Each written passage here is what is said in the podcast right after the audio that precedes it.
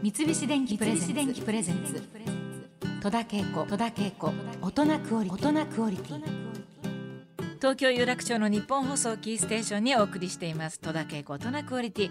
今週フォーカスしているのはピンポン。卓球です。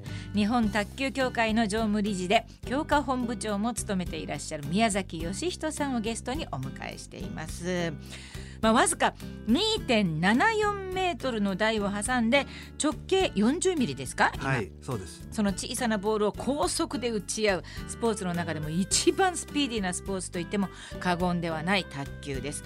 テレビ中継をするとなぜ男子は早送りなんだと苦情が来ることあるそうですね。本当ですかこれ？そうですね。それぐらい早いということで。あの2009年はい。のあの全日本うん。の時に平野さやかさんっていう、はい。今いろんなコメンテーターやってる、はいはいはいはい平野さんと、ええ。お王毅っていう中国から日本に帰化したカットマン、はい。ディフェンス型の選手が戦ったんですけど、えゆっくりゆっくりラリーを続けたんですね、ええ。カット打ちといって、はい。バンバン打たないで1時間あの15分かえ17分分かかったんですね、はいでその決勝が終わった後に、はい、水谷隼と松平健太、はいうん、松平健太は前陣速攻ですよ、はい、パパパパパパパ、うん、あの なんで男子だけ早送りでやるんだ？っていう苦情が十数件。すごいですね。NHK に来たそうです。そうですか、はいはい、まあそのまたゆっくりの後で余計そう、余計にそう見えたということですね。いやだけど早い、まあ、経験ですね。反復練習でここに打ったらこう返ってくるっていう、うん。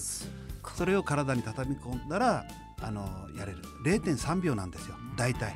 0.3秒で相手に到達0.3秒で相手から来るこれスマッシュ打てば0.27秒とかで遅いラリーで0.4秒平均が0.3秒なんですよ。すごい、はい、えーまあ私ももちろんあのあまり卓球には詳しくないんですけれどもビギナーが卓球を観戦するときにどういう点を注目して観戦すればいいでしょうか。より楽しくなる方法というか。そうですね、うんうん。やっぱりフォアハンドとかバックハンドとか、はい。サーブとかレシーブとか、ストップとか、ストップ？うん、小さくね。相手に打たせないように小さく止める。ストップ。字のごとく。なるほど。ストップとか、うん。ドライブは回転かける、うんスマッシュは強く打つ、うんうん。まあ、そういう技を少しこう頭に入れながら、うんうんうん。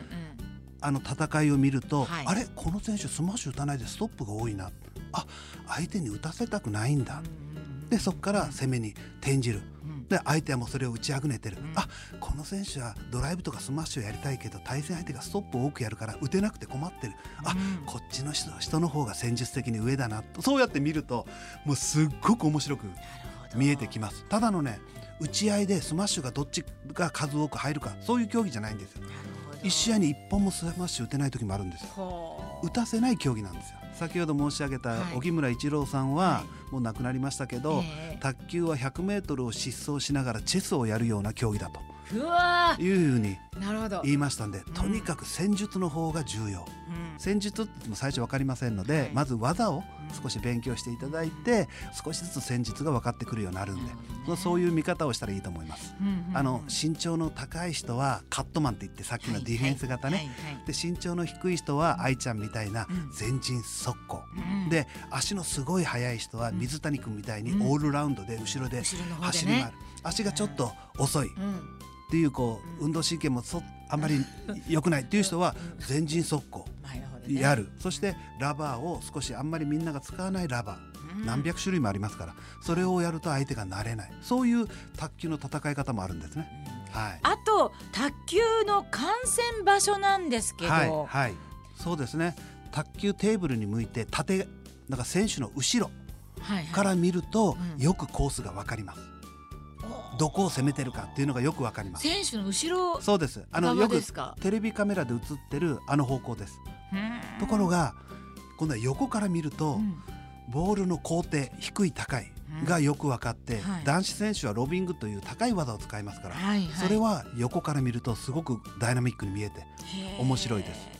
女子のねもう速攻対速攻伊藤美誠対平野美宇とか見るんだったらもう後ろもうおすすめです。そうですそこにあの吉村真晴対水谷隼ってなると 横から見て水谷がこう高いボールを上げる。うん。それをこう見るのも面白いと思います。ち。ょっとものすごい見たくなりましたね。はい。えー、そしてこれはあの意外に思う方も多いと思うんですけれども卓球は技術中心の競技ではなく心を読み合う競技ということなんだそうですね。相手のコートに短くボールを入れた、相手がフォアに打ってきたそれをバチンとスマッシュで決めた、うん、2球連続きません、うん、絶対次相手は短く置いてきます、うん、そこをまた狙う、そしたら相手はその短いサーブに対しての注目してくるんでそこで一気にロングサーブを出します、相手はてんてこまいで。すそれで連続得点を取っていけるんですね、相手の心理を読みながら卓球は試合が進む競技なんですね。だから身体能力とかそういうのはあんまり他の競技よりも重要視じゃないということですよね。あの小学校低学年から卓球をスタートして、小学校で全国クラスになりますよね。うん、中学校行ってばったり弱くなる子いるんですよ。そして高校行って全然もう名前も聞かなくなったり、そういう子たくさんいます。それは練習ばっかり技術練習ばっかりやってると、そういうことに合うように思います。張本兄弟とか、今松島空とか、必ず宿題が終わってから、あの練習をやる。そういうことをしっかり教育してると、やっぱり人間性が高くなっていって、相手を見ることにも長けてきて、メンタル的にも優位に立ってきてやらないといけないことビデオ研究でも何でも、しっかり勉強やってた子は大人になってもできる。お勉強もちゃんと忘れずにやって、はい。はい。ね、ナショナルチームの合宿、うん、まあ一般はありませんけど、はい、それまでは夜勉強会がありますから。えー、はい、海外遠征には家庭教師を連れて行きますし。すごい、はい、そうですか、さあいよいよ東京オリンピックね迫ってまいりました。パラリンピック。日本卓球チームの目標というのは？そうですね、はい、まず複数メダル、うん、はい。それもそれも3個以上ね、ああもう間違いないですよ。そして あの、うん、1個でもいいと思ってるんですよ、はい、金メダルを取れば。はい、もう金メダルを取れれば 一個でもいいもいい。金メダルが取れないんであれば三個は欲しい。ちょっと欲張りですけどそういうことは思ってます。いやもう叶うんじゃないですか、はい、ね。えー、さあそれまでにぜひおすすめなのが宮崎さんが書かれた世界卓球解説者が教える卓球観戦の極意という本が、えー、ポプラ新書から絶賛発売中でございます。えー、卓球が10倍いや100倍面白くなるお話や最新ルール注目選手たちの情報などが分かりやすく紹介されています。選手のこともねいろいろ書いてありますからね。あとルールのこととか、まあ、とにかくねこれ一回読めばですねもう本当にあの見るのがより楽しくなるんじゃないかというふうに思います。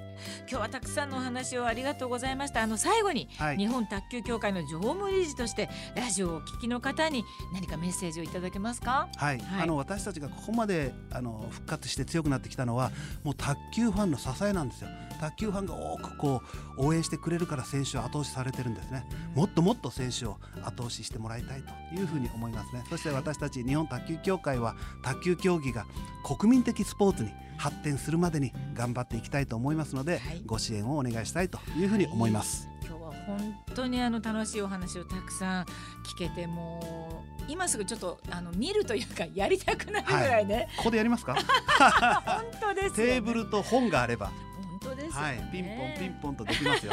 はい、ありがとうございます。戸田恵子大人クオリティ今日のゲストは宮崎義人さんでした。ありがとうございました。はい、ありがとうございました。三菱電機プレゼンツ。